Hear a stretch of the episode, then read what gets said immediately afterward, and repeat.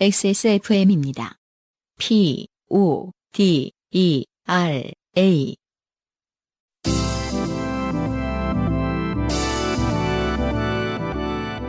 요즘은 팟캐스트 시대.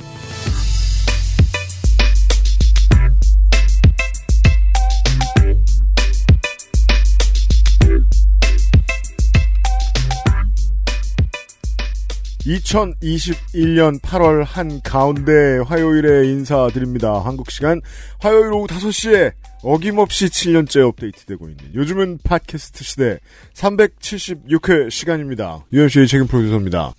멀끔하고 아름다운 한강의 하늘을 보면서 안승준 군은 자전거를 타고 왔나요? 아니 오늘은 음, 좀 일찍 시작했잖아요 우리가. 아 그렇죠. 어, 그래서 아이들 아침 해주고 이러다 보니까 엥 가야 되잖아 이래갖고 아, 네. 자전거 탈 시간이 없었습니다. 저희들은 휴일에 음, 네 녹음하고 있습니다. 자전거는 한 50분 정도가 걸리고요. 네 음, 차로는 오늘 또 차가 안 막혀서 네, 안 막히면은 20분이면 와요.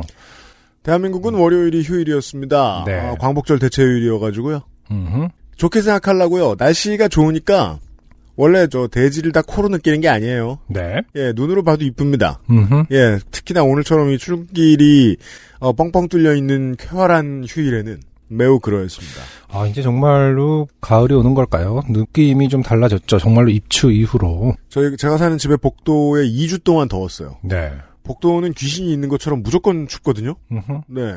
그러더니 다시 추워졌어요. 그렇군요. 네. 음. 열대야도 끝났고 네네. 한국은 여름이 끝났습니다. 네. 저는 아까도 저 승준 군이 문 열고 들어와서 봤겠지만 저는 계속 미국 스포츠를 보잖아요. 그렇죠. 네, 사람들이 정신 나갔습니다. 음. 아무도 마스크를 안 쓰고 그러니까. 어, 2019년으로 돌아갔어요. 하루 10만 명의 확진자가 괜히 나오는 게 아님을. 그런데도 미국이 좋아요? 그러니까 떨어져서 보니까 네. 어, 미국 스포츠, 미국 콘텐츠들을 참 어떤 그 말 그대로 대중문화의 천병, 들의 어떤 가치를 굉장히 높게 평가하지 않습니까, UMC님이? 그 그런 편이죠. 그런데 네. 이제 제가 예전에 저 제가 라디오 방송 진행할 때 얘기한 적이 있지만 네네. 아, 이제 아, 낡고 녹이 슬기 시작했죠. 아, 또 그런 데서 또 매력과 그 뭐랄까, 감정이입이 될 수도 있을 텐데. 특히 우리 그런 거 있잖아요. 그 우리 세대는 음, 일본 문화가 한국에 정식으로 수입된 걸 받아들인 첫 세대인데 그렇죠. 음. 그걸 이제 그 가장 최신의 어 선도하는 문화를 선도하는 일본 문화를 받아들인 향유한 마지막 세대이기도 해요. 네. 이제 뭐 일본 문화 콘텐츠에 대해서 어, 아, 이게 제일 핫하다라고 들러붙는 전 세계 팬들 예전처럼 많이 없거든요. 음흠. 이제 알파벳 문화권의 문화 콘텐츠들도 그렇게 되는 날이 오겠죠. 그렇죠. 네. 이미 알파벳 문화권, 그, 지금 말씀하신 것들을 보면서 향수를 느끼고 있지 않나요, UMC도? 그렇죠. 향수까지 이미 맞아요. 가 있지 않아요? 맞아요. 계속 본다. 빈도는, 가 줄어든 건 아님에도 불구하고. 우리는 신나, 우리는 재밌어 이렇게 얘기하지만 보통 이제 저, 저 미국 말로 그, 어, 데모라고 간단하게 부르는데 18세에서 49세의 시청자. 음흠. 이 사람들이 이제 구매력이 세니까 이 사람들이 많이 보면 좋은 프로그램이라는 거죠. 방송국 입장에서는. 네. 근데 우리도 나이가 옮겨가잖아요. 그렇죠. 그 데모 바깥으로 벗어나가는 나이가 올 음, 거예요. 음, 근데 그렇다고 해도 우리는 보던 걸 볼 거 아니에요. 그렇죠. 듣던 걸 듣고. 그래서 모를 순 있죠. 어, 네. 얼마 전에 땡플렉스에서 이제 그, 오랜만에 음. 일본 영화를 봤어요. 일본 영화. 음. 음. 근데 이제 일본 영화는 예의 그 어떤 소소함에서 그 미학을 찾는 것들이 좀 있죠. 그 접근법이라든지 서사가 굉장히 거하지 않습니다. 네. 어, 한참 그런 걸로 전환이 되던 시기의 스타일이 있고요. 일본 영화라는 게. 음. 근데 그런 영화와 그 서사와 템포만 한 10분만 봐도 되게 향수가 느껴지더라고요. 아, 맞아요. 뭐 특히 이제 뭐 이거는 뭐 미대생하고 상관없을 수도 있는데 음. 워낙 또 그런 것들을 빨리 이제 접하려고 예를 들어서 토토로라든지 아. 뭐 그런 애니메이션, 저 음. 애니메이션 같은 경우는 또 미술하는 사람들이 많이 좀 어. 빨리 찾아보고 이러기도 했었는데 음. 어떤 그런 것들 일본의 컨텐츠만 봐도 이미 되게 향수가 느껴지는 네. 그런 묘한 감정을 지난주에 느꼈어요. 컨텐츠를 만드는 사람은 운명을 거스르기가 힘들어요. 음, 고향집 같은 거예요. 컨텐츠 생산자는. 네. 그냥 그 자리에 있게 돼요. 음흠. 그게 무슨 저 매번 컨텐츠가 바뀌고 트렌드에 따라서 한 사람 한 프로덕션 심지어 크게는 한 나라가 계속 새로운 걸 만들진 않는 것 같아요. 그 자리에 계속 있어요. 그러니까 핵심은 우리가 이제 우리는 이제 40대이지만 30대만 해도 충분히 이제 향수를 느끼기 시작할 수 있단 말이죠. 어, 그럼요. 워낙 또 속도가 빠르니까. 네. 그분들이 느끼는 어떠한 향수를 갖는 컨텐츠가 뭔지를 또 이해하고 싶기도 하더라고요. 뭘까? 라는 생각이 좀 들었습니다. 어떤 똥멍청이들에겐 요파 씨일 거예요. 아, 시간째 그대로. 그럴 네. 수 있죠. 네. 저희는 그대로 있습니다. 우리는 향수를 계속해서 깨주겠다. 아, 좀 예전 같았으면 좋겠는데, 뭔가 엉망진창이 됐을까라는 느낌까지도 줄 수 있는. 376번째, 요즘은 팟캐스트 시대입니다. 자, 인생이 고달픈 세계인이 자신의 삶 속에 좋게 된 이야기를 나누는 한국어 친구. 여러분은 지금 요즘은 팟캐스트 시대를 듣고 계십니다. 당신과 당신 주변의 어떤 이야기라도 주저와 분량에 관계없이 환영하겠습니다. 요즘은 팟캐스트 시대 이메일 xsfm25골뱅이 gmail.com 조땜이 묻어나는 편지 담당자 앞으로 보내주신 사연들을 저희가 모두 읽고 방송에 소개되는 사연을 주신 분들께는 요즘이 때가 좋아요. 네. 이 바보들이. 올림픽 한다고 사연을 쉬었어요. 음, 그렇죠. 경쟁률이 떨어졌습니다. 네네. 이례적으로. 커피 비노에서 더치커피를. 라파스티체리아에서 pandoro panettone 그리고 veneziana를 주식회사 빅그린에서 빅그린 anti hair loss 샴푸를. 그리고 TNS에서 요즘 치약을 정치발전소에서 마키아벨리의 편지 3개월권을. XSFM이 직접 보내드리던 XSFM 관현어 티셔츠를 선물로 보내드리겠습니다. 요즘은 팟캐스트 시대는 커피보다 편안한 커피 비노 더치커피. 피부의 해답을 찾다 derma cosmetic 앤서 19에서 도와주고 있습니다. XSFM입니다. 오늘 커피 드셨나요? 더치커피 한 잔 어떠세요? 최고의 맛과 향을 위한 10시간의 기다림. 카페인이 적고 지방이 없는 매일 다른 느낌의 커피. 당신의 한 잔을 위해 커피비노가 준비합니다. 가장 빠른, 가장 깊은 커피비노 더치커피. 자, 김진수 씨는요. 음흠. 후기입니다. 고속버스에서 가짜 시계를 강매당한 김진수입니다. 네. 주변의 요파씨 애청자들에게 나도 요파 씨에 드디어 사연을 보냈다며 자랑을 했지만 돌아온 반응은 싸늘했습니다. 요파 씨가 그렇게 호락호락한 곳이 아니다. 웬만한 좋게 된 사연 가지고는 꿈도 꾸지 마라. 처음 보낸 사연이 당첨되는 건 정말 힘든 일이다. 그건 맞아요. 음흠. 어떤 사연인진 모르지만 내가 아는 너는 사연에 뽑힐 만큼 행운을 탁월한 놈이 아니다. 등등. 음. 주변에서는 기대도 안 하는 눈치였지요. 물론 저의 귀여운 동생 낙마 포터는 응원해 주었지만요. 네. 아무튼 사연이 뽑히고 유형이 읽어주시면서 저도 새삼스럽게 느낀 건 친형이 빌런이었다는 사실입니다. 음, 이런 부분이 참 신기해요. 그쵸? 새삼스럽게 느껴 되잖아. 그죠? 이, 이 사연을 소개되지 않았고, 그니까, 음. 소개되지 않았더라도 본인이 쓸 때 이미 느꼈어야 되는 부분 아닌가요? 그런데 이제 저희가 소개를 안 해드렸으면 음흠. 아직도. 툭하면 돈 빌려주고 형 고마워, 뭐 이런 말 하고. 같이 있으면서 저 이상한 물건 사고 음. 그때도 그렇고 지금까지도 그 당시 사건에서 친형이 얄밉거나 도움을 안 줘서 섭섭하다는 감정은 전혀 없었는데 사연을 제3자의 입을 통해 들어보니 그 사건 말고도 평소에 잡이라고는 눈 씻고 찾아도 찾아볼 수 없던 어린 시절 친형의 모습에 소름이 돋더군요. 그렇군요. 역시, 음, 관점이 참 중요합니다. 거리를 두고, 어, 네. 바라보는 것. 그참 중요하네요. 하나는 네. 낯설게 하기를 시전했네요. 김진수 씨에게. 김진수 씨가 이 새끼 누구지? 뭐 그렇죠. 매우 침착하고 강인한 사람이다. 네. 그왜 보통은 화 안 내는 사람들 있잖아요. 그건 음. 그냥 그 다 카바치고 자기가 알아서 할 수 있기 때문에 그러는 거거든요. 네. 예. 어, 아, 갑- 일단 그 점은 칭찬에 마땅합니다. 어쨌든 갑자기 친형이 낯설어졌다. 네.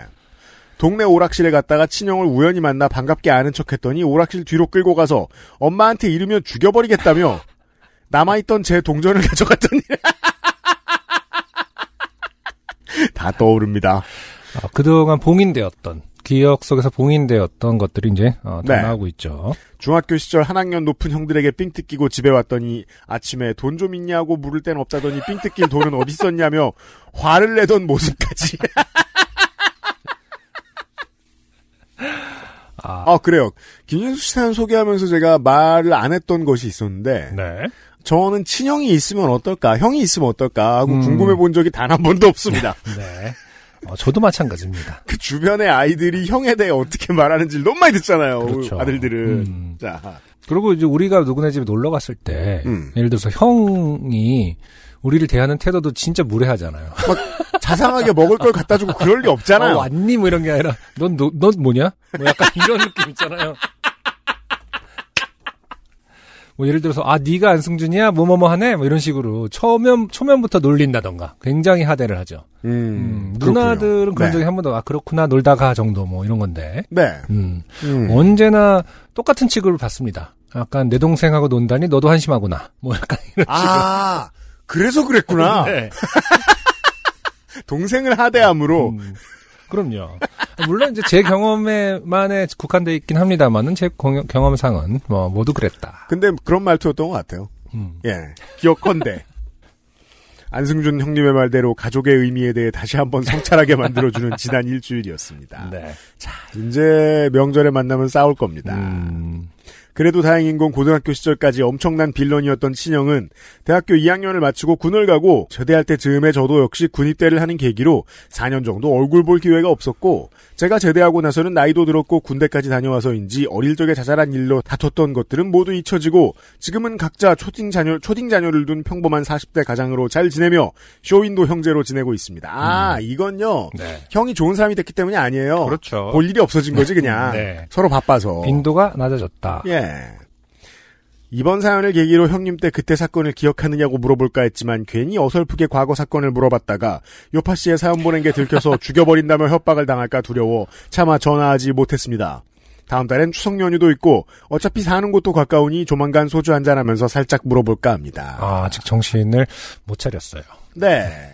다음번에 뭐 우리 방송으로 후기가 오면 다행이고 네네. 네, 어, 종편 3시 뉴스에 등장하지 않으면 그것도 다행입니다. 어, 두 가지가 잘못됐습니다. 어쨌든 가까우니까 물어 물어본다라는 거 잘못됐고요. 네. 음, 한 가지 더는 소주를 한 잔 하면서 물어보겠다. 굉장히 잘못된 선택이죠. 그니까요. 네. 예. 이렇게 사람들이 착각. 그나마 맨정신일 때 물어봐야 사람들이 아직까지 착각하는 게 허심탄회라는 단어를 굉장히 좋아합니다. 그리고 허심탄회는 뭔가 알코올과 같이 올 거라고 믿는 어떤 그 향수가 있죠. 그러게요. 저도 요즘 네. 느꼈는데요. 음. 술은 도움이 안 돼요. 잘 생각해 보세요. 옛날에 허심탄회했던 건 다 술 먹고 난 다음 날에 허심탄회해집니다. 네. 어, 그날은 허심탄회하려고 만났다가 아 존나 싸워요. 그리고 그 싸움 이후에 아 부질없다 하면서 이제 허심탄회해지는 겁니다. 그 감정이 바로 허심탄회라는 참고하세요. 것을 진짜예요, 진짜로. 우린 늘 망각하고 사는 거죠. 네. 네. 다음 후기를 안승준 군이 읽어주실 건데요. 네네.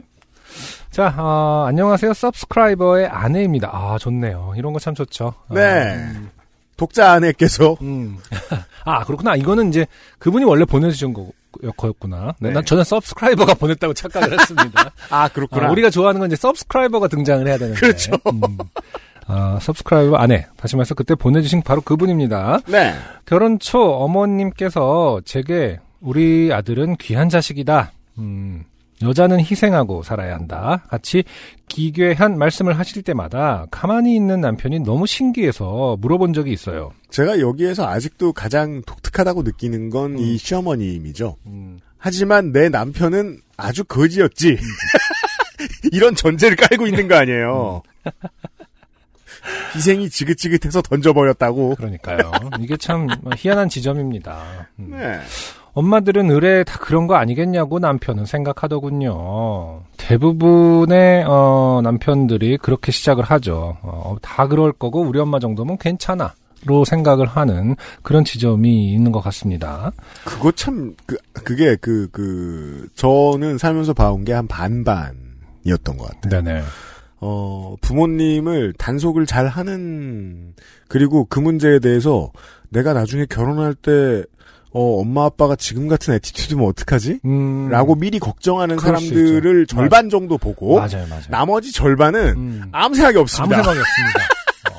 우- 엄마란 엄마, 아빠란 아빠, 결혼이란 결혼. 또, 또 가지를 치는 거죠. 그래서 이제 첫 번째 그 전자에서 비롯돼서 아 우리 같은 게 이제 결혼돼서 반복되면 어떡하지를 걱정했던 사람이 두 가지 경우의 수가 생기지 않겠습니까? 뭐야? 어 같은 걸 반복한다. 어, 그리고 의외로 어 생각보다 결혼하고 나니까 사- 별 상관을 안 하네. 있는데 이제 첫 번째 의- 반복한다에서 또 경우의 수가 갈리는 거죠. 그것을 어, 직면하고 해결하느냐 네. 아니면 이제 외면하느냐 로 이제 그렇죠. 남편들의 선택이 또 갈리는 그게 마련인 너무 거죠. 웃기는. 물론 뭐뭐 살면서 무엇 읽고 듣고 보고 왔느냐에 따라서 네. 패턴은 다를 수 있겠지만 음. 그왜 내무실에서 말이죠. 음, 채널권이 생기면 음. 참 행복해집니다. 네. 제가 채널권에 간섭할 수 있는 권한, 의견 음. 낼수 있는 권한, 및 채널권을 한, 한 3에서 5개월 정도 행사해 봤는데, 네. 어, 제가 그럴 때는 토요일 밤엔 언제나 사랑과 전쟁이었어요. 아, 정말요? 저한테 권한이 있을 때는. 왜냐하면 사랑과 전쟁을 보면 어. 내무실 분위기가 너무 좋아져요. 아, 그래요? 할 말이 많으니까. 아. 우리 엄마가 저러면 어떡하지부터 어허. 진짜 저런 엄마가 있단 말이냐 등등 응원도 하고 욕도 하고 이러면서 각자 의견도 내고 음, 근데 아니 아침 프로그램이나 드라마만 좀 봐도 내가 결혼한 뒷일을 꾸준히 걱정했어야 되는 게 상식적인데 네네. 안 그런 사람이 절반은 돼요. 그렇죠. 확실히 경험한 바에 따라. 맞습니다. 네. 자, 이제는 남편이 직, 제법 끼어들어 어그로를 끌기도 합니다. 어, 네. 어. 그 후천적 교육의 결과겠죠. 음, 그렇군요. 예전에는 시가에 가는 게 매우 힘들었지만 이제는 어머님을 뵐 때마다 한편의 부조리극을 감상하는 기분이라 웃겨요. 아, 쉴드는 마련하셨, 마련, 어. 마련하셨군요. 그렇군요. 웃겨요. 이 지점 참 대단한 지점입니다. 이제 웃기는 정도로 어 부조리극을 보는 어떤 그런 관점에서 거리두기가 여기 여기서도 음. 그렇죠. 어, 시전이 되고 있습니다. 네. 음, 이걸 넘어서면 이제 그 다음 경지는 그걸 다 한기를 흘리면서 케어해 줄 수 있습니다. 아, 시어머니. 그런 날이 올까요? 안, 오- 안 와도 상관없어요. 그렇잖아요. 안 오는 게 더 좋을 수도 있고요. 자, 명절 때마다 친구들과의 단체 톡방에서 열리는 시월드 battle에서 모두를 바를 생각에 두근거리기도 합니다. 아, 그러면 제가 말씀드린 상황은 오지 않겠군요. 네. 남편을 일터에서 만났는데 일을 너무 잘하는 모습만 봐서 아, 맞춤법만 좀 틀리는 사람이구나 생각했습니다. 아, 이분이 익명으로 사연을 쓴 이유를 후기에서까지 알 수 있습니다. 네. 깔 사람이 너무 많아요, 음. 집안에. 어떤 사람들은 그런 얘기를 하죠. 맞춤법을 틀리면 정이 확 떨어진다고. 그렇죠? 왜안 네. 돼요? 뭐 이런 거 이제 그 톡으로 이게 문제는 그거예요. 연애할 때 정이 든 다음에 알면 그게 문제죠. 안타깝습니다. 그 다음에 정이 뚝 떨어지진 않는 것 같더라고요. 음, 하지만 네. 어쨌든 이분은 어, 뭐 선후 관계가 UMC 말 음, 같은 건지 는 모르겠습니다만 아무튼 맞춤법만 좀 틀리는 사람이구나 정도로 이제 네. 유하게 해석을 해 주셨는데 음. 콩깍지 필터가 옅어지고 보니 남편의 어휘는 혼돈 그 자체였어요. 야당 여당의 개념도 제가 알려주었고 비빔밥, 볶음밥, 주먹밥의 구분도 희미합니다. 이건 무슨 의미죠? 그러게요. 이건 좀 주식이 오트밀이라는 소리죠. 그 밥에 대해 잘 알지 못한다는 건 그 문화권에 살고 있지 않다는 음, 의미. 유동식만 먹고 자랐거든요. 우리 손희상 선생님처럼 음, 비빔죽, 어. 주먹죽. 뭔가 특별히 음식에 너무 관심이 없어서 아, 그냥 다 유동식이나 알약을 선두만 먹으면 되는 거 아닌가? 음. 자 작년에 사흘 논란이 있었던 때에도 왜 사일이잖아 했었지요. 만약에 그걸 채팅으로 쓰셨다면 음. 우에라고 쓰셨을 음. 가능성. 혹은 오이. 우에 그죠 왜? 네. 놀리는 것 같죠? 음. 왜? 근데 어떻게 뭐, 어, 일터에서 만났는데 일을 어떻게 너무 잘할 수 있었을까요? 아, 그건 저는 음. 이제 이것도 관찰의 결과로. 어. 그, 정말이지, 어, 30이 넘어가고 나면, 물론 그전에는 가만히 있는 사람처럼 보여요. 아, 진짜 뭐야, 바보. 이런 사람처럼 보여요. 근데 직장을 다니고 커리어가 시작되면 되게 경주마 같은 사람들이 있어요. 음, 일만 잘하는, 정말이지. 음, 그래서 다른 뚜껑을 열어봤다가 아무것도 없어 깜짝 놀라는 네, 바보 중에 바보여서. 그런 스타일이 있죠. 네. 네. 아, 그렇죠. 세상엔 다양한 사람들이 근데 이제 그런 있습니다. 사람을 관리하면서 데리고 사는 게 이제 적성에 맞는다. 그렇죠. 그럼 같이 살면 돼요. 보면 관리자형이에요. 지금 이 익명에 보내주신 그 아내분께서 네. 자 모든 스탯을 일에 찍어버린 사람인가 봅니다. 그렇다고 봐야 하지 않나 네. 합니다. 저와는 달리 빠르게 지나가는 중요한 순간에 안형처럼 현명한 대응을 하는 사람인지라 아 이것은 오해입니다. 저는 현명한 대응을 말할 수 있는 어, 마이크를 쥐고 있을 뿐이죠. 저도 실제 생활에서는 언제 방송을 할 때랑 네 얼마나 차분합니까? 지금 누구도 없어요 지금 그냥 UMC랑 저랑 하고 어, 말을 실수하면은 삭제해줘 라고 하면 되는 어떤 권력 의 기득권자이기 네, 때문에 한 시간 뒤에 대처를 해요. 할수 네. 있는 거고요. 네. 어, 오해입니다. 저는 그렇게 현명한 사람이 아닙니다. 아무튼 그런 말을 하고 있긴 하죠. 음. 자, 현명한 대응을 하는 사람인지라 존경스럽다가도 이건 이제 어쨌든 남편분이 현명한 대응을 한다. 어떤 중요한 순간에는 음, 남편분이 그렇죠. 그런 그렇죠. 능력이 있다라는 얘기죠. 네 네 네. 저와는 다르게 하는 사람이라 존경스럽다가도 아, 이 부분 참 좋습니다. 무난한 디자인 같은 카톡이 올 때는 흠칫하네요. 이건 여러분들이 아는 그 그죠? 무난 인사 문안. 정말 좋아요. 이런 거 좀 특집 한번 했으면 좋겠어요. 무난한 디자인. 아, 너무 이거 뭐 요즘은 워낙에 그 아카이브가 많이 잘 쌓여 있기 때문에 그러니까 아이고 근데 그 까먹잖아요. 이거 진짜 웃긴 거 많이 봤는데 또 이렇게 그러니까요. 방송에서 얘기하려면은 그냥 없네요. 생각 안 나요. 음, 네. 무난한 와 근데 디자인. 무난한 무난한이라고 진짜 쓰는 분이 있군요. 네. 네. 우리 이거 잠깐만 몇 개 찾아보면 네. 무난한 디자인만 쳐도 예시가 비슷하게 나올 것 같은데 문안한 어... 근데 이게 만약에 이제 그 클라이언트가 음. 실제로 이런 마음으로 이제 이런 어휘를 썼다면 음, 그때 어떤 고민을 해야 할지가 되게 어려울 것 같아요. 그러니까 맞아요. 뭔가 사람이 와서 아침 인사하는 느낌의 디자인을 해줘야 되는 거 아니에요? 문안한 디자인. 아 근데 안타깝네요. 제가 무난한 디자인으로 쳤으면은 그옷 잘못된 용례가 쫙 나오면서 웃긴 게 있을 줄 알았는데 그냥 그렇게 쓴 사람들만 나오네요. 대중적 어, 어, 휘군요 어, 후기 같은 거 무난한 디자인이라 마음에 들어요 뭐 이런 거가 나오네요. 아 미치겠네 이게 세상이 잘못된 그래서 마침법이 잘못된 틀린 사례를 알아보기보다는 정말로 문안한 디자인은 어떤 것이 있나? 이럴 때 이제 디자이너 여러분, 혼란함이 오는 거 내가 잘못됐나? 실제로 어. 문안한 디자인이란 있는 게 아닐까? 아닌가?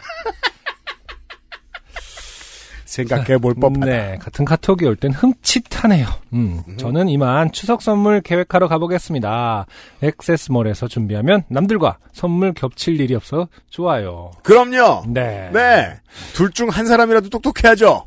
그렇습니다. 아주, 감사합니다. 아주 좋은 얘기네요. 남들과 선물 겹칠 일이 없다. 그러니까요. 액세스몰이 그만큼 평도 호평입니다. 어, 잘 선별되고 어, 특별한 선물들을 준비하고 있다. 이런 네. 뜻이겠죠. 어, 강소기업 전문 섹션. 네. 액세스몰에서 주석 구매하시고요. 음, 강명철 씨. 네. 대리운전 기사시죠. 네네. 대리운전 장르를 처음으로 개척하신 강명철 씨의 후기입니다. 이게 우리가 근데 그런 얘기를 하면 안 돼, 이제. 왜요? 처음으로 개척했다 이런 거. 왜냐면 우리가 모르는데. 까먹었어? 어, 까먹을 수도 있다. 그건 그래요. 그냥 어, 반가웠던 뭐 이 정도로 애매하게 말해야 될 것 같아. 막 최초 이런 거 하면 언제나 제가- 틀리지 않습니까? 아, 이거 왜 이러지? 큰일 났다 싶은 게, 내년에 이제 선거 방송을 두 번 해야 돼요. 음, 아, 그렇네요. 예. 음. 근데 지금까지 선거 방송을 몇 번 했는지 도저히 못 쓰겠어요. 그런 것도 모르겠다니까? 그렇죠. 자, 간장게장과 복숭아를 먹으며 방송을 들었는데, 왜 굳이? 그거 아세요? 그, 실록에 보면은요, 음흠, 왕을 독살하려고 할 때, 메인 코스에 게를 먹이고, 음흠. 그 후식으로 감을 감을. 먹이죠. 네. UMC 한번 직접 그런 적 있잖아요. 저 그건 기억해요. 식중독, 네, 식중독. 왜, 왜 그렇게 고생했을까? 게장을 먹고 감을 먹었어. 저뭐 그때만 해도 몰랐거든요. 왜? 그게 왜? 그랬더니 뭐, 독살할 때 그렇게 쓴다든지. 식빵. 네. 근데 그때, 복숭아는 안 그런가 모르겠습니다. 그래서 누가 그걸 먹였죠, 당신한테? 장모님이. 아 니, 다 맛있었어, 되게. 그리고 나머지는 괜찮았던 걸로 봐서, 네. 의도는 없으셨던 걸로. 그렇군요. 장모님은 못하실 데가 없단 말이에요. 네. 자.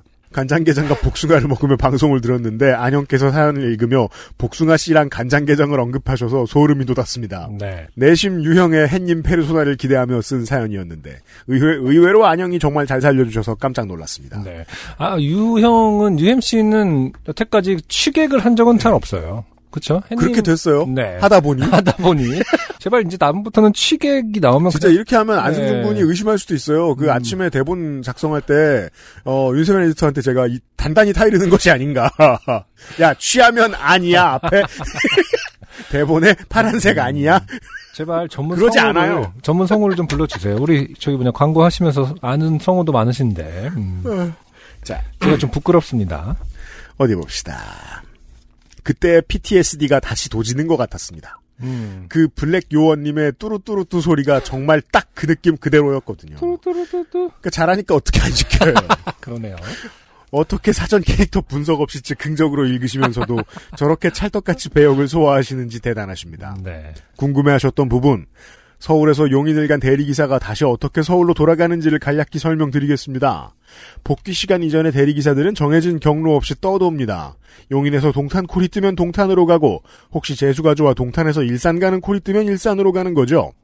남사 읍에서 굳이 종로를 바로 갈 필요는 없습니다. 오히려 멀리 멀리 돌아다닐수록 돈을 더 벌 수 있어 좋습니다. 음흠. 정처 없이 수도권 이곳저곳을 떠돌다가 복귀해야 할 새벽 2시쯤이 되면 대리기사들은 각 도시의 어떤 장소로 모여듭니다. 동탄은 음. 북광장, 일산은 라페스타, 분당은 정자역, 수원은 인계동 등 뭐 이런 번화가 들인데 거기서는 일정 확률로 방금 막 장거리 운행을 마치고 빈차로 복귀해야 하는 서울 택시들과 조우할 수 있습니다. 맞아요. 아, 서울 택시들은 서울 바깥에서 영업을 할 수 없기에 그렇죠. 올때 아. 빈 차여야 하는 가, 가능성이 높습니다. 그렇군요. 왜냐하면 그 뭐 여기서 말한 것처럼 뭐 수원 인계동이다. 음. 어 서울 갈 그 시간에 서울 갈 고객을 찾는 게 되게 어렵거든요. 네네. 수원 어디 가주세요. 그러면 그 손님 태울 수 없잖아요. 음. 안양 가주세요. 못 태웁니다. 그렇군요. 음. 서울 가는 손님만 태울 수 있다. 네. 서울 손님을 태워가지 않는 이상 빈차로 복귀해야 합니다. 빈차로 가느니 기름값이랑 톨게이트 요금이라도 벌어가자는 심산으로 대리기사들을 싼 값에 태워 강남으로 보내주지요. 네. 이른바 택시 셔틀, 즉 택틀이라 불립니다. 그렇군요. 친구들에게 요파시 사연 당첨됐으니 들어보라고 자랑질을 해댔는데 이놈들은 제 사연에는 별 피드백이 없고 다들 3대 독자 사연이 재밌다는 반응입니다. 저도 너무 재밌게 들었습니다. 아쉽지만 월장어는 어렵겠다는 생각이 드네요. 그리고 음흠. 어, 강명철 씨의 사연을 들으시고 어, 사건이 일어난 그 동네에 사시는 네. 박상은 씨가 후기를 보내주셨습니다. 제가 국정원 블랙 요원께서 한 잔 꺾으신 바로 그 한숲 시티에 살고 있습니다. 네. 밖에서 한 잔 하고 집에 대리를 불렀을 때 여러 번 거절당한 경험이 있습니다. 음. 사연에서 말씀하신 그 이유입니다. 기사들이 들어가면 막막, 막막하실 거니까요. 가로 열고 아파트 단지에서 제일 가까운 번화가가 10km 떨어진 용인시청입니다. 가로 닫고 이해하고 술 먹으면 가급적 집에 안 들어가는 전략을 쓰곤 했습니다. 이게 사람이 멍청해서 저런가 싶으면 다들 음. 그 논리는 있어요. 그럴 수 있죠. 물론 코시국 이후에는 그것도 불가능한 터라 술이 줄었습니다. 그렇죠. 많은 분들이 코시국 이후에 정상적인 궤도 안에서 어, 술을 드시고 계시죠. 지금 한 2년 지나면 음. 이제 그건 질병관리청의 업무는 아니고 어, 아마도 보건복지부 같은 데에서 대대적으로 어떤 사업을 줘서 그런 조사를 해봤으면 좋겠어요. 한국인의 주량이 얼마나 줄었나. 음, 분명한 변화가 있을 거라고 생각해요. 그렇죠. 네. 음. 술은 습관이거든요. 음.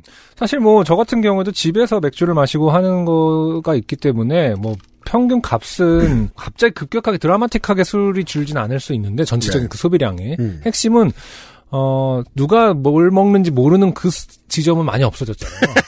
맞아요. 예를 들어서 어 그러니까 저희 아내는 그런 명언을 남겼는데 2시부 2시 새벽 2시 이후에 먹는 술은 어 그 아무 의미 없는 술이다. 그러니까 누가 뭘 먹는지 이게 뭐 내가 뭘 먹는지 모르는 술인 경우가 많거든요. 대화도 마찬가지고요. 음, 2시 맞아요, 전에는 맞아요. 그나마 조금 살아 있잖아요. 맞아요. 2시 이후까지 뭘 먹는다는 의미가 없죠. 의미가 없어요. 마시는 것도 의미가 없고 어, 20, 20대 초반은 의미가 있어요. 음. 왜냐하면 그러고 밤을 셀 수도 있잖아요. 아, 하긴 그럴 수 다음 날 아침이 의미가 있거든요. 또 그러면. 하지만- 허심탄회해지는 그 지점. 네. 다음날 아침. 네. 하지만 2시 이후에는 대화도 술도 아무 의미가 없다라는 생각을 저도 하는데 그런 것 같아요. 그 그때 소비량이 급감했을 거잖아요. 지금 이제 10시 이후에 소비량이 급감했을 테니까. 네, 세상이 지금 습관을 꺾어버렸어요, 지금. 아. 음. 그러니까요. 네. 아무튼 뭐 그런 면에선 긍정적인 게 음. 있을 수도 있겠죠. 자, 지금은 백수입니다만 얼마 전까지 윤모 씨의 120시간 근무를 경험하던 입장에서 아, 그러면 그거는 이 윤모 씨가 말한 거랑 그대로 됐네요. 그러네요. 그러니까 확 땡겨서 일하고 음, 푹 쉬고 계신다. 네. 그러네요. 어, 새벽 3, 4시 출근은 일상 다반사였습니다. 그렇군요. 음. 그때쯤 단지를 나가는 교차로에서 여러 번 히치하이킹을 시도하시는 대리운전 기사님들을 만난 적이 있습니다. 음. 새벽에 히치하이킹에 응답하는 것은 사실 미친 짓에 가까울 수 있겠으나 새벽에 우리 동네 들어와서 고생하신다 싶어서 대개는 용인시청까지 태워다 드리곤 했습니다. 아, 본인이 이제 차를 몰고 나가실 때 음. 그렇군요. 사연을 듣다가 그 대리기사님들이 생각이 났습니다. 역시 청취자들은 어디에나 있습니다. 그렇군요. 강명철 씨 우습게 보셨다니. 음. 한숲시티에 청취자 있어요. 국정원 요원만 있는 게 아닙니다. 그렇군요. 네. XSFM입니다. 오늘은 에티오피아 예가체프 어떠세요? 과실의 상쾌한 신맛과 벌꿀의 맛처럼 달콤한 모카. 상상만으로 떠올릴 수 없는 와인보다 깊은 향미. 가장 빠른, 가장 깊은 커피 비노 에티오피아 예가체프.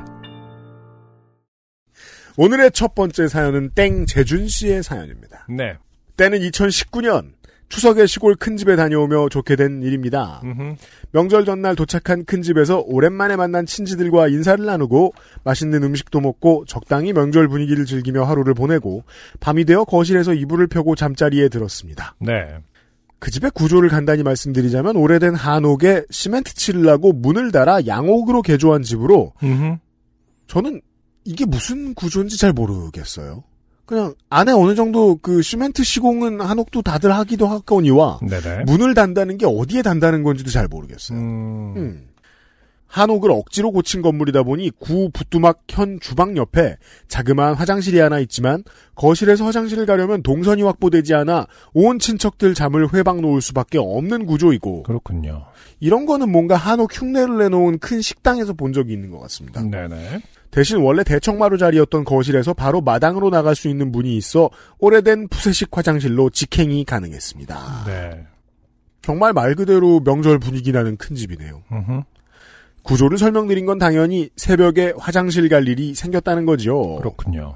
새벽 2시쯤 잠이 안 와 누워서 폰게임이나 하면서 놀던 저는 화장실을 가려고 마당 쪽 문을 열고 나갔습니다. 그 문 앞에는 마당 쪽을 밝히는 큰 전등이 늘 켜 있었고 음. 항상 날벌레가 꼬이는 스팟이었습니다. 네. 손사래질로 벌레를 쫓으며 신발을 신으려던 순간 왼발에서 마치 발바닥이 뚫리는 것 같은 격통이 느껴졌습니다. 음. 보통 발바닥이 뚫리는 것 같은 격통은 발바닥이 뚫릴 때 느낄 수 있습니다. 그럴 때만 느낄 수 있죠. 굉장히 두꺼운 살이기 때문에. 야, 이거 뚫리, 어, 뚫렸네. 뭐 약간 이런 거죠. 예. 어, 그, 앞정.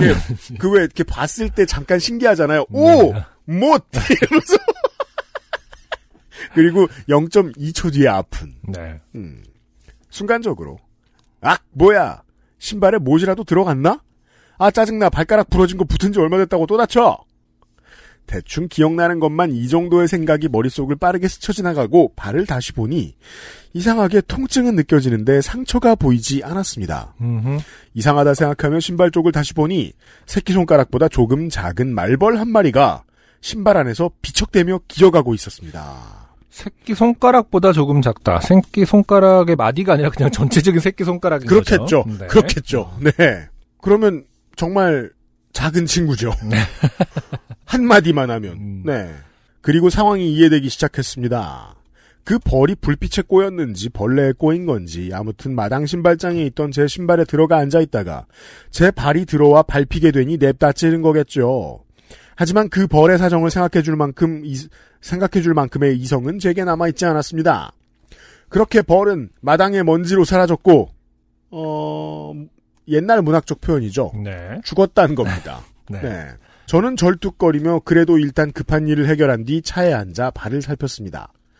시간이 좀 지나자 통증은 많이 가라앉았고 견딜만해지자 스스로 발바닥 가죽이 두꺼워 독이 많이 못 들어갔나 하는 나름대로의 결론을 내고 조용히 거실로 돌아와 잠들었습니다. 음흠. 음, 네. 그러니까 생각 안 하느니만 못한 네. 논리라고 볼 수 있겠습니다. 다음 날 아침 차례를 지내고 성묘를 다녀오고 할 동안 통증도 거의 느껴지지 않고 이만하면 괜찮다 싶어 저는 어젯밤 사건을 아무에게도 말하지 않았습니다. 이런 이벤트성 이야기거리가 꺼내지면 분명 대화가 길어질 거고 네. 치료를 하니마니 하는 걱정을 듣다 보면 출발이 늦어질 텐데 아 음, 명절은 그런 계산을 해야 되는군요. 그렇군요. 슈퍼 집돌이인 저는 기, 길이 막히기 전에 빨리 출발해서 어서 집으로 돌아가고 싶은 마음뿐이었습니다. 네. 큰 집은 태안, 저희 집은 인천. 평소 막히지 않을 때는 2시간 반, 명절에 빨리 출발하면 3시간 반 정도 걸리는 코스이지만 그날은 5시간이 넘게 걸렸던 역대급의 교통정체를 겪은 해였습니다. 음, 운전 5시간 뭐 할 수는 있죠. 하지만 문제는 제가 수동기어를 좋아하던 철없는 어른이었고 왼 발바닥에 환부가 있었던 것이었습니다. 제가 잘 몰라서 그러는데 네. 요즘 신차도 매뉴얼이 있나요? 매뉴얼 있죠. 네. 그래요? 네. 그거는 따로 꺼내주세요. 그러면 이렇게 그 구석에서 주섬주섬 찾아가지고 아이고 하나밖에 없는데 이러면서 매뉴얼 생산하는군요. 음. 어. 아니, 어떤 차는 심지어 매뉴얼밖에 없었던 게 있었는데 제가 제가 한 2년 전에 가족 중에 누구 차를 좀 알아- 같이 알아보면서 네. 우리나라에 들어온 차 중에 매뉴얼밖에 없는 차가 있던데. 면허 학원에만 납품하는 건가요? 음. 아무튼 매뉴얼이 계속 있습니다. 매뉴얼 생산한다. 네. 아, 음. 예, 수동도 있다. 네. 왼발 바닥에 환부가 있었던 것이었습니다. 처음 한동안은 그냥 이물감 플러스 조금 간지럽다는 느낌 정도였지만 한 시간이 지나고 두 시간이 지나고 무한한 가다소다를 반복하며 클러치를 밟았다 뗐다 하다 보니 벌에 쏘인 자리가 자극이 되어 그런지 점점 이물감은 통증으로 다시 돌아오고 간지러움도 극대화되기 시작했습니다. 네. 한쪽 다리가 아픈 것을 오래 경험해 본 사람으로서 네네. 어, 수동 운전은 음. 좋지 않습니다. 아, 그러니까요. 네. 그러니까 아파도 혼자 병원에 갈 수 있는 건 자동이기 때문이에요. 음. 예, 으 하면서 그러니까. 하지만 이미 고속도로에서 거북이 걸음을 하던 상황에 어쩔 도리가 없었습니다. 일단 그제서야 동승한 어머니께 어제 이러이러해서 내가 지금 힘들다 설명을 했지만 어머니도 걱정을 해주실 뿐 상황은 달라질 게 없었습니다. 네. 클러치 밟는 발에 포인트도 계속 바꿔보고 기어 중립도 최대한 활용하며 꾸역꾸역 운전했습니다. 휴게소에 들러 약을 구해본다거나 하는 생각도 해봤지만 시간이 지체되면 이 정체가 더 심해질까 무서웠고 그냥 이 악물고 빨리 이 순간을 끝내고 싶은 마음뿐이었던 것 같습니다. 음흠. 그렇게 간신히 귀가에 성공한 저는 남은 연휴를 얌전히 방바닥에 누워 보냈습니다. 그리고 수개월 뒤 이 사건 하나 때문만은 아니지만 저는 차를 바꿨고 수동기어를 포기했습니다. 그렇군요. 네, 어. 이런 음. 어, 명절 장르의 간단한 사연이었어요. 그래도 다행이네요. 그 뭐랄까 이게 돌아와서 이제 뭐 더 더 이제 뭐 퉁퉁 부어서 병원을 가야 했고 뭐 병원 치료를 받아야 했다 이런 얘기가 나올 줄 알았는데 그건 아니네요. 좀 더 알아봐야겠습니다만 네. 어, 말벌에 쏘인 것 치곤 상당히 운이 좋은 음. 캐트 패턴이 아닌가 싶습니다. 근데 어차피 벌그 독에 알레르기 반응이 있지 않는 한그 음. 물리적인 통증은 좀 다를 수 있지만 뭐가 더 말벌에 쏘였다고 해서 조금 더 오래 가고 이런 게 있는지는 모르겠네요. 아 그래요? 음. 그 어. 결국엔 벌에 쏘였을 때 큰 건 쇼크의 문제잖아요. 네. 벌에 쏘였는데 말벌이었기 때문에 더 오래 갔다 뭐 이런 얘기는 사실은 들어본 적이 없는 것 같은데. 네. 음, 물론 전문가들이 계시겠지만 댐벼주세요. 저도 어렸을 때 여러분. 벌집을 건드려 갖고 아 진짜요? 네, 이제 뭐한 4살 그러니까 그게 이제 유년 시절에 그말 그대로 벌집을 건드렸다는 사람은 처음 보네요. 음, 정말로 그 외갓집의 주택이었는데 뭔가 이렇게 마당이 있었고 근데 그런 게 진짜 희미하게 진짜 주마등이라는 게 그런 느낌인지 음. 딱 건들 뭔가 막 나뭇대기를 흔들고 네. 막 버리다라고 한 거 이후에 다음 장면이 제가 누워 있고 얼굴에 된장이 발라져 있어요. 꼬막이 된 어, 기분이었다. 어. 호박잎 뭐 이렇게.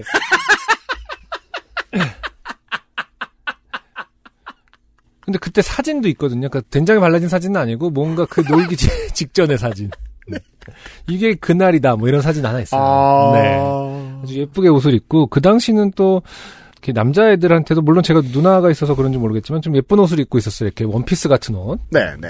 그런 예쁜 옷을 입고 해맑게 웃고 있는데 이제 다음은 이제 비극이 어, 둘 다 남매가 둘 다 이제 벌에게 쏘였던 그런 음. 기억이 있고 네. 또 한 번은 신혼여행을 갔을 때 또 있어요? 어, 네 스쿠터를 타다가 신혼여행지에서 이제 뭐 오토바이를 타다가 스쿠터를 타다가 이건 말해도 되나? 유럽이었잖아요. 음, 네네네 네. 그저 뭐 유학을 갔었으니까 네네. 거, 그 근처에 이제 섬으로 갔었는데 어 갑자기 오토바이 타다가 으악 소리가 날 정도로 손에 벌이 물렸었어요. 그러니까, 어. 네. 음, 그러니까 같이 나도 빠르게 가고 있는데 벌은 벌이 뭐 상대방 맞은편에서 날라오는 맞은편 차선에서 오던 네, 벌이, 네. 그래갖고 곧바로 으악 소리가 날 정도로 진짜 아프더라고요. 성인이 돼서 물린 거는 그때가 처음이었는데. 네. 음. 와우. 또 이제 휴가지에서 바이크를 몰다 그러면 상당히 위험하겠네요. 그러니까요. 어. 아마 그 정도였으면은 뭐 꽤 큰 벌이 아니었나 싶은데 그래서 이제 그 동네에 병원에 갔더니 뭐 이것을 치료를 해줄 수는 있으나 음. 어, 100유로 정도가 든다. 어. 그러니까 뭐 한 13만 원 정도 되는 거죠. 그래서 와우! 어, 그래, 근데 또 그렇게 얘기하더라고요. 그럴래? 그 아니면 약 바를래? 편의점에서 약을 사렴? 뭐, 우리 어. 동네에는 벌레 물린데 바르는 약이 많단다? 그래갖고, 이제. 어. 어, 야, 벌에 쏘였는데도 그냥 발라도 돼? 그래서, 어, 아니면 100유로인데? 뭐 이렇게. 아, 비급여군요. 네. 그 나라는. 음, 그래서 그냥 약을 발랐더니 괜찮아졌다. 뭐 이런 얘기가 아, 생각나네요. 제가 벌에 쏘여본 적이 없어서 이걸 잘 모르고 그렇군요. 네, 입 벌리고 듣고 음, 있었습니다. 확실히 네. 악소리가 나긴 하더라고요. 네. 음, 어, 재준 씨 일단 어, 오통 오시게 된걸 축하드려요. 네. 네. XSFM입니다. 얼굴 빛이 왜 그래? 웃는 걸로 부족하면 밝혀줄게. 엔서 나인텐이니까. 정제수 대신 유자 농축액으로 피부를 밝고 투명하게. 단 하나의 해답. 엔서 나인틴 유자 바이오엠. 익명이에요. 안녕하세요. 저는 강원도의 어느 시골에서 초등학교 선생님을 하는 A라고 합니다. 네. 평온한 주말을 보내던 중 갑자기 겪게 된 좋은 사연이, 좋게 된 사연이 있어 제보하게 되었습니다. 제가 있는 곳은 학교 화단에서 뱀이 몸을 말리거나 고라니가 고양이처럼 지나가는 곳입니다. 그, 아무리 그래도 저, 고양이처럼 지나갈 순 없어요. 기제목, 맞나요? 응? 그, 저 종속과목. 음. 그렇게 생겨가지고는 고양이처럼 지나가긴 힘들어요. 그렇죠. 그리고 사실은 고라니는 어 고양이처럼 차분하게 걷는 모습이 잘 없잖아요. 그렇죠. 뭔가 항상 좀 어, 역동적이에요. 어, 역 뭐랄까 흐- 설레어 설레는 느낌 좀 있지 않나요? 아, 톰슨 가젤처럼. 음, 약간 뭐 하는 그런 느낌 좀 있어요. 워낙 거야? 워낙 어. 그러니까 예의 어떤 그런 좀 뭐랄까 진짜 야생동물 같은 느낌과 네. 약간 깡총깡총한 그 가벼운 발걸음 그리고 순진해 보이는 표정 왜 내가 왜 내가 실수로 고구마 순을 먹었니 뭐 약간 이런 느낌으로 이런 그런 표정이 좀 있어요. 음. 가끔은 키우던 개가 미친 듯이 짖어서 나가 보면 멧돼지가 학교 텃밭에서 푸드 코트 마냥 식사를 하는 것도 본 적이 있습니다. 아, 그렇군요. 시골 학교라지만 지역 마을과는 큰 관계가 없고 학교 앞에 있는 마을에서 학교에 다니는 학생도 없던지라 교류가 오랫동안 없었습니다. 음흠. 그런데 학교 주차장에서 차를 아 동네 사람들과 얘기하는 것이겠죠. 네. 그런데 학교 주차장에서 차를 돌리기가 불편해 주차장을 넓히고 진입로에 배수관을 정리하는 공사를 하게 됐습니다. 자연스럽게 학교 안에 주차할 수 없었고 저희 학교 직원들은 마을 안쪽에 있는 공터에 며칠 동안 주차를 하게 됐습니다. 네. 학교 안 관사에 살고 있는 저는 주말에도 주차를 할 수밖에 없었습니다. 사건은 주말 일요일 오후 시간에 일어났습니다. 본가에 다녀오고 공터에 주차를 했는데 갑자기 공터 옆에 있는 집주인으로 보이는 아주머니가 제가 내리는 타이밍에 말을 걸었습니다. 아주머니, 학교 공사 언제까지 하나요? 저 글쎄요 정확치는 않은데 시멘트가 거의 굳어서 1, 2일 내로 끝날 것 같습니다. 이렇게 말하고 난 뒤에 학교로 가려고 하던 찰나에 아주머니의 공격이 시작되었습니다. 아주머니. 차를 여기에 주차할 거면 쓰레기를 이렇게 버리지 말아야지.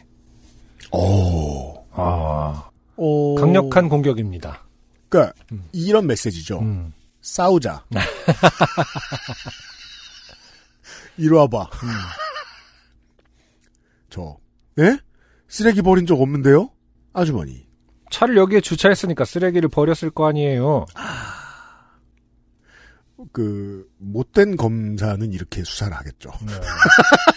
어떤 인과관계를 없애놓은 다음에. 아, 안타깝습니다. 저, 저희 학교 직원 중엔 쓰레기를 버릴 만한 사람은 없는데요? 아주머니. 그럼 이 쓰레기를 누가 버렸어요? 이거 치우는 게 얼마나 힘든지 알아요? 정말 지저분하게도 하네. 어, 일단, 음. 확신을 갖고 있어요. 네네. 그쪽으로 질문을 하지 않아요, 아주머니는. 음. 근데 이제 이게 지금 사실 둘 다 두 분 다 약간 오류가 있거든요. 그러니까 차를 여기에 주차했으니 쓰레기에서 버렸을 것이다라는 것과 음. 저희 학교 직원 중에 쓰레기를 버릴 만한 사람이 없다라는 것은 거의 비슷한 수준의 오류 아닙니까? 그러니까 왜 학교 직원으로 확장됐는지 네. 수사 범위가 음. 나를 빼려고 하는 거라면 정말 바보 같은.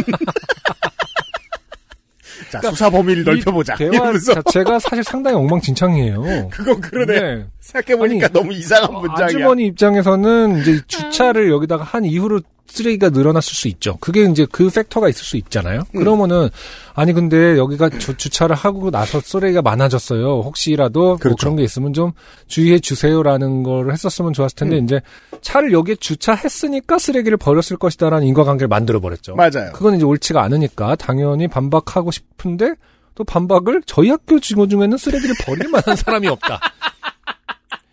물론 이제 초등학교고 워낙 이제 그런 것들에 대해서 엄격한 교육을 하시고 네. 솔선수범을 하시니까 일면 어, 타당할 수는 있겠습니다만 당- 상대방에게 설득력이 있는 문장은 아니다. 그렇습니다. 네, 이게 지금 시작이 굉장히 잘못된 싸움을 하고 있습니다. 저. 저희는 모르죠. 안 버렸으니까요. 지나가는 누군가가 버렸을 수도 있고 바람이 많이 불어서 날아왔을 수도 있지 않을까요? 아, 괜히 설명을 해주고 있습니다. 이런 설명을, 가능성을 설명해 줄수록 뭔가 의심스럽습니다. 저쪽 입장에서는. 아, 그건 그러네요. 네. 이건 또 무슨 신박한 소리지 하며 기분이 몹시 불쾌했지만 어느 누구에게나 친절하게 응대해야 한다는 직업병 때문에 차분하게 응대했습니다. 그런데 아주머니의 반응은 제가 어떤 말을 해도 항상 똑같았습니다. 그리고 매우 기분 나쁘게 말씀하셨습니다.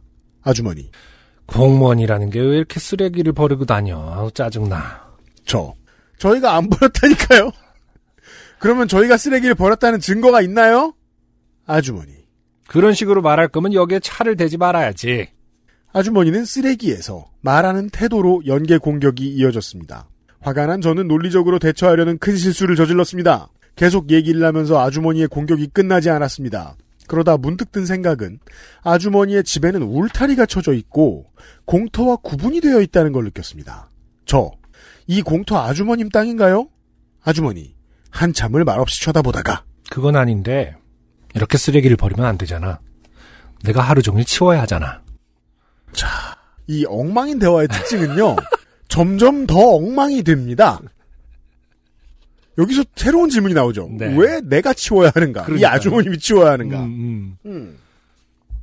저, 아주머니 땅도 아닌데 그걸 왜 치우시나요? 울타리 안으로 쓰레기가 들어간 것도 아니고, 학교까지 거리가 100m가 안 되는데 저희가 여기에 쓰레기를 버릴 이유가 없잖아요.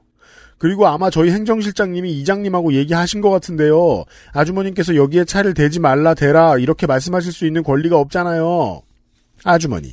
학교 직원이라는 게 말하는 거 좀 봐! 그런 식으로 얘기할 거면 차 빼요!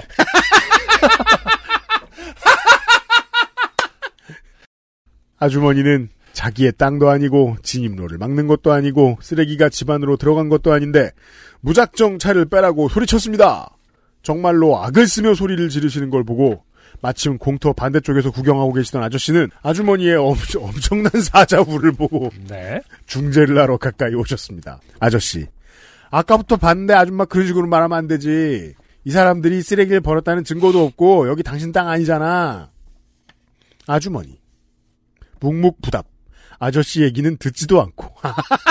아, 쌩 깠어요. 음. 아니, 근데 뭐 이거는 색깔만 하죠. 당신은 또 뭐야라는 느낌으로. 네. 어. 아무튼 그런 식으로 말할 거면 차 빼요. 저. 음. 아, 쓰레기 안 버렸다니까요? 아저씨. 아, 됐어. 그냥 차 대요. 주차해도 괜찮으니까 그냥 가도 돼요. 아저씨는 안쓰러운 눈빛으로 쳐다보며 말했지만, 저는 이미 화가 머리 끝까지 오른 상태였습니다. 저. 아주머님, 길가에 쓰레기가 있는데 차를 주차했으면 그 쓰레기는 모두 그 차가 버린 건가요? 말이 안 되잖아요. 아주머니. 그럼 그 차들이 버린 거지 누가 버린 거야. 그런 식으로 말할 거면 차 빼요. 차를 댈 거면 진작에 먼저 인사를 했어야지. 두둥. 모범 답안. 솔루션. 드디어 이 아주머니께서 왜 꼬였는지 알게 되었습니다. 이거였구나 하는 순간에 이 사람과는 더 이상 이야기를 하면 안 되겠구나 하며 차 뺄게요 라고 말하고 아저씨에게 소란을 일으켜 죄송하다고 사과를 드리고 차를 빼게 됐습니다. 아, 차를 빼는 것은 그 어떤 뭐 어떠한 생각으로 한 해결책이죠? 사실은 어차피 계속 여기다 주차를 하셔야 될 텐데요. 일주일 정도 남았다고 했으니까. 근데 이제 음. 뭐 저도 보통 이런 선택을 종종 합니다만 이 사람에게 더 이상의 먹이를 주지 말자. 음, 아니 근데 방금 솔루션을 줬잖아. 인사를 해라. 그러면 아. 인사를 하면 되는 거 아닙니까? 유화책을 거부하는 거죠. 아, 유화책도 거부하는 아, 거죠. 싸움은 원래 얻을 거를 얻는 게 이기는 겁니다. 그러니까 인사했으면 됐죠라고 했을 때 그쪽에 아무, 말이 없다면 그게 이기는 거죠. 아 그러셨구나. 제가 인사를 미리 드렸어야 되는데 못 드렸네요. 하고 어, 다음부터는 어, 차될 때마다 인사 드리겠습니다. 하면 이제 거기서 그쪽이 쓰레기도 뭐 쓰레기라든지 이런 거지 할 말이 없어지는 거 아닐까요?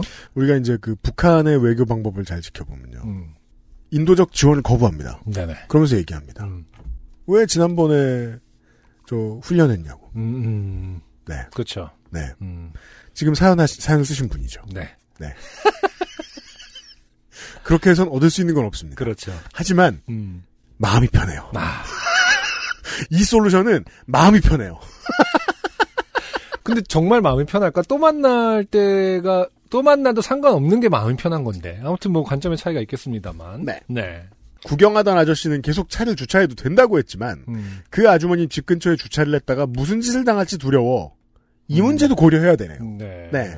학교 안 무거운 공사 안내판을 다 치우고 학교 안에 주차를 했습니다. 저희 학교에는 CCTV가 16개 있기 때문에 적어도 나와 내 차에 변고가 생겼을 때 어떻게 됐는지 기록 정도는 남을 테니 하는 마음이었던 것 같습니다. 아, 아, 이걸 걱정해야죠. 이걸 걱정해야죠. 네.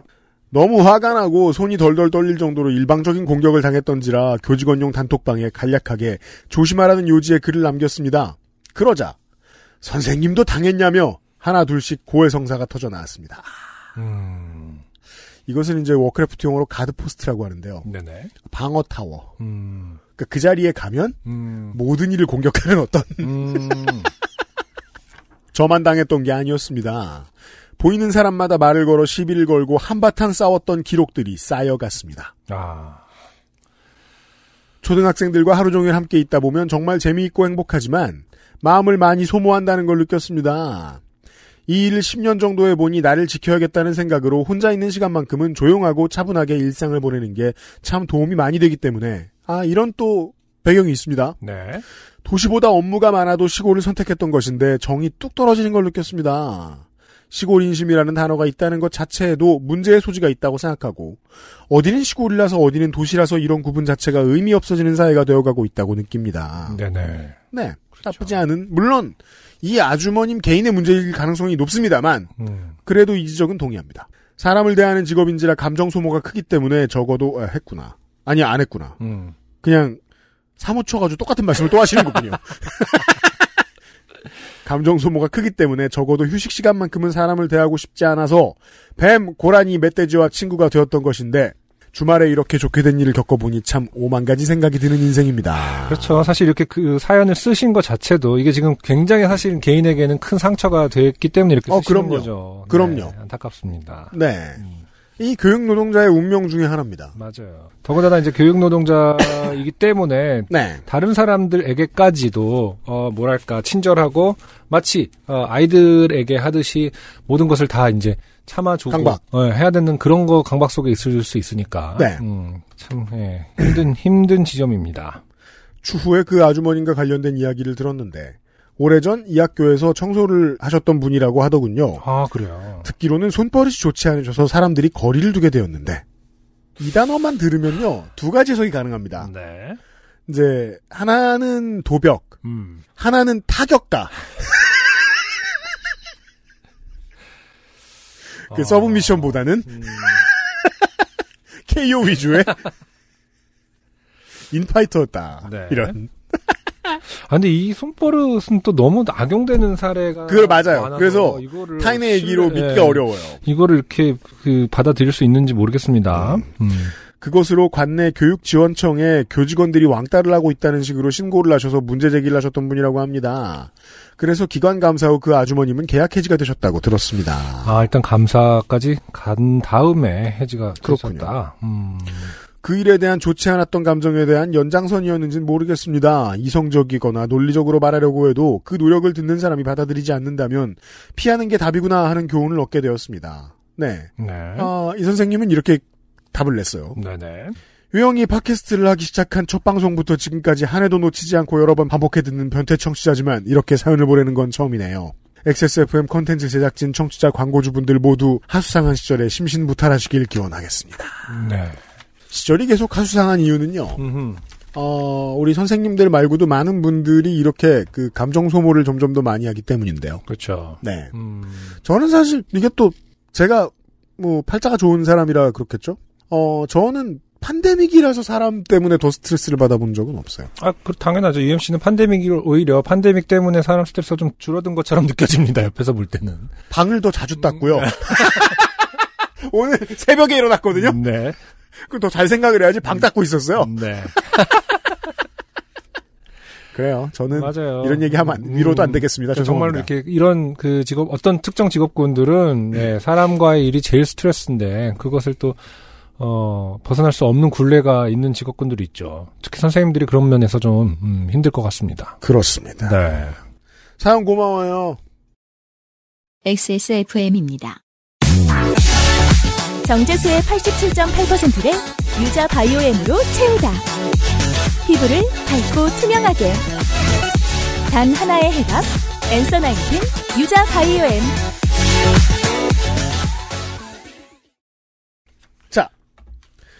어, 시사 사연이에요. 끝으로 짧은 네. 추하경 씨가 안녕하세요. 제가 이렇게 사기를 당할 줄 몰랐네요. 모르니 사기를 당하죠. 일단 참고로. 알았으면 음, 제가 언젠가 이런 날이 올 줄 알았습니다라고 시작하는 사연은 참 많지 않아요. 말, 말벌을 밟는 날이 올 줄 알았습니다. 늘 생각해 봤거든요. 말벌을 밟으면 어떨까? 그리고 다섯 시간 운전하게 되면 어떨까? 라고 생각하진 않죠. 이렇게 생각하는 사람들은 없습니다. 특히나 사기를 당하셨다니까 음. 사기는 예측 못해야 당합니다. 사기당한 게 짜증나는 와중에 요파 씨가 생각나 짧은 메일 보냅니다. 아마 저 말고도 머지놈들한테 당한 요파 씨들이 많이 보낼 것 같아요. 그렇습니다. 지금 어, 뭐 부끄럽게도 추하경 씨가 처음입니다만 어, 후속작들은 나올 것으로 기대합니다. 제휴업체가 엄청 많아서 사기인 줄은 일도 의심 안 했어요. 저는 그래도 20만 원 정도지만 큰 금액 충전해 두신 분들도 많고 땡마트랑 땡플러스도 입점에 있어서 어머니 나이대 분들도 많이 당하셨다고 해요. 음, 사기꾼 나쁜 놈들 절약하는 사람 등쳐먹고 네, 유유. 이 회사를 두둔해 주는 건 아니고요. 지금 이 회사 그래서 어 그 오늘자로 어떻게 결론 어디까지 결론이 났습니까? 저는 그거까지는 못 받고 네. 볼까요? 그쪽에서도 지금 뭐를 어 사기가 아니라 뭔가를 항명하고 있는 상태라면 또 함부로 말할 수 없는 거 아닌가요? 그러니까 물론 우리 정황은 충분합니다만 법적으로 무슨 어떤 요소의 상태인지 네. 지금 아직까지는 뭐 이거 사기라는 단어를 함부로 쓰기는 좀 어려울 것 같고요. 네. 네. 어, 금융당국이 이제 뭐 휴일이 지나면 음. 뭔가를 시작을 할 텐데. 네. 네 지금 휴일이니까 연휴니까. 또. 네, 저는 이제 이거를 전혀 회사 편을 들어주는 건 아니고 그렇죠. 이 사업 아이템을 꾸밀 때 돈 계산이 잘 안 되면 음. 사기꾼이 되기도 하고요. 네네. 그리고 좀 무리한 아이템을 꺼내면 그렇죠. 근데 정말로 생각했던 것보다 많이 무리였어. 음. 그럼 사기꾼이 되기도 합니다. 그렇죠. 예. 처음부터 마음을 그렇게 먹었던 것 같진 않고, 음. 그리고 또, 그, 금감원이 이제 많이 쳐다보는 건 그거죠. 처음에 자본금을 가지고 일을 할 때, 이런 건 이제 처음에 결제해놓은 돈을 가지고 할인을 해주는 거잖아요. 근데 할인 비율이 워낙에 컸던 거고, 할인 폭이. 그렇죠. 그래서, 20% 정도만. 고객들이 결제하신 원금을 나중에 문제가 있을 때 갚을 음. 능력이 얼마나 되느냐. 그렇죠. 그게 없었다라는 것 같은데. 어느 시점에서 어느 정도의 능력을 가지고 있었느냐. 이런 걸 제일 많이 따져봐요. 음. 능력이 계속 없었으면 진짜 사귄 거고. 그렇죠. 예. 음. 근데 능력이 있다가 어느 순간 제낀 것이냐. 음. 그러면 또 사기라고 보기 어려운 거고. 그걸 네. 알아내겠죠. 네. 그런데 문제는 이제 추하경 씨처럼 어 지금까지 환불과 관련된 얘기가 아무것도 안 나왔잖아요. 그렇죠. 그래서 지금 발만 동동 구르고 있는 양반들 입장에선 사기처럼 보이는 거죠. 음. 사귄 거죠. 음. 네. 자, 땡이코, 땡땡 은행, 음, 땡스랑도 제휴하고 대기업도 많이 입점해 있는데 어떻게 이렇게 사기를 치는 게 가능하죠? 음, 방금 UMC가 어느 정도 지금 수준에서는 설명을 좀 해줬습니다. 네. 그리고 또 이런 류의 금융업에는 요즘 이렇게만 말씀드리죠. 그 한 몸이 간덩어리로 보이는 사람들이 많이 일을 하고 있어요. 네. 그렇군요. 네. 찾아보니 중간 업체가 껴서 계약했다는데 보통 사람들은 그 큰 회사 이름을 보고 쓰잖아요. 그 기업들은 책임이 일도 없다니 유유 똥멍충이라 당한 건지 흑 어, 하고 나의 아이폰에서 보냄이라고 갑자기 마무리가 됐습니다. 네. 그래서 제가 그, 홈, 집에서 음. 온라인으로 쇼핑을 하다가 음, 두 가지 감정이 드는 순간이 있어요. 음흠, 어, 화가 나고 음흠, 동시에 안타까운. 음, 근데 그건 너무 흔한 거예요. 음. 한국의 사례로만 한정 짓습니다. 음. 구매 후기 리뷰를 봤는데 음, 어, 빨리 왔다라고 판매사를 칭찬해 주거나 음, 늦게 왔다라고 판매사를 욕하는 것. 음흠, 근데 그 판매사 잘못이 아닐 가능성이 90%죠, 요즘은. 네, 왜냐하면 납품은 워낙 빨리 그 저 출고는 워낙 빨리 이루어지니까. 네, 근데 이런 분들을 보고 걱정되는 건 하나의 물건을 살 때 온라인에서 살 때 그 회사가 있고 판매 플랫폼이 있고 음, 더 나아가서는 판매 플랫폼의 플랫폼이 있고 음, 그리고 택배사가 있고 음, 택배 중간 기 착지에 또 다른 회사들이 있습니다. 영위를 가진 이 많은 회사들이 많은 구, 구조들이 얽혀 있다는 걸 그냥 모르세요. 나 땡일번가에서 샀어. 그러면 나중에 사기당해요. 음, 소비자는 아무것도 몰라도 된다는 말 저는 그, 그 말이 사기처럼 느껴집니다. 음, 이런 일 볼 때마다 그런 생각 정말 많이 들어요. 네, 추하경 씨가 아무것도 몰랐다는 건 아니에요. 음흠, 추하경 씨 아니라 저도 좀 더 꼼꼼하고 좋은 배우자였다면 음흠. 이런 거 서비스 받았을 거예요. 돈 집어넣었을 거예요. 음. 근데 제가 그런 사람이 아니다 보니까 이 존재를 몰랐죠. 여기 써 있죠. 절약하려는 사람들 음. 등쳐먹고. 음. 이거 사실 지금 하루 만에 분위기 바뀌어가지고 여론에서도 인터넷 여론에서도 이거 피해본 분들 뭐라고 안 합니다. 이거 피해본 분들은 그 특히나 알뜰한 양반들이란 말이에요. 기본적으로 아 처음에는 피해본 사람을 바보 취급했었나요? 여러분? 그런 사람들이 많았죠. 아 그렇군요. 근데 이제 그분들은 저처럼 처음에 이 회사가 홍보할 때 그 홍보가 얼마나 무시무시했는지 안 봤던 거죠. 음. 연예인도 쓰고 지금 뭐돈 많이 썼거든요. 엄청 많으니까 일단 기본적으로. 네. 그랬다면 로비도 했다는 건데, 그러니까 그 많은 회사들을 돌면서 많은 사람들을 만나는 돈을 좀 썼다는 건데, 어 그때 쓸 돈은 있었는데 고객들한테 문제가 생겼을 때, 그러니까 회사에 문제가 생겼을 때 고객들한테 돈 돌려줄 게 없었다. 음흠. 그랬으면 이건 큰 범법입니다. 네. 네. 어 피해 보신 많은 분들 안타깝습니다. 예, 여러분 잘못이라고 볼 수 없습니다. 네. 네. 음. 아, 다만 이제 그 피해자들과 연대하는 의미에서 어, 청원을 많이 넣거나 하는 압력 같은 건 해주시는 것도 도움이 될 겁니다. 네. 네, 음. 이렇게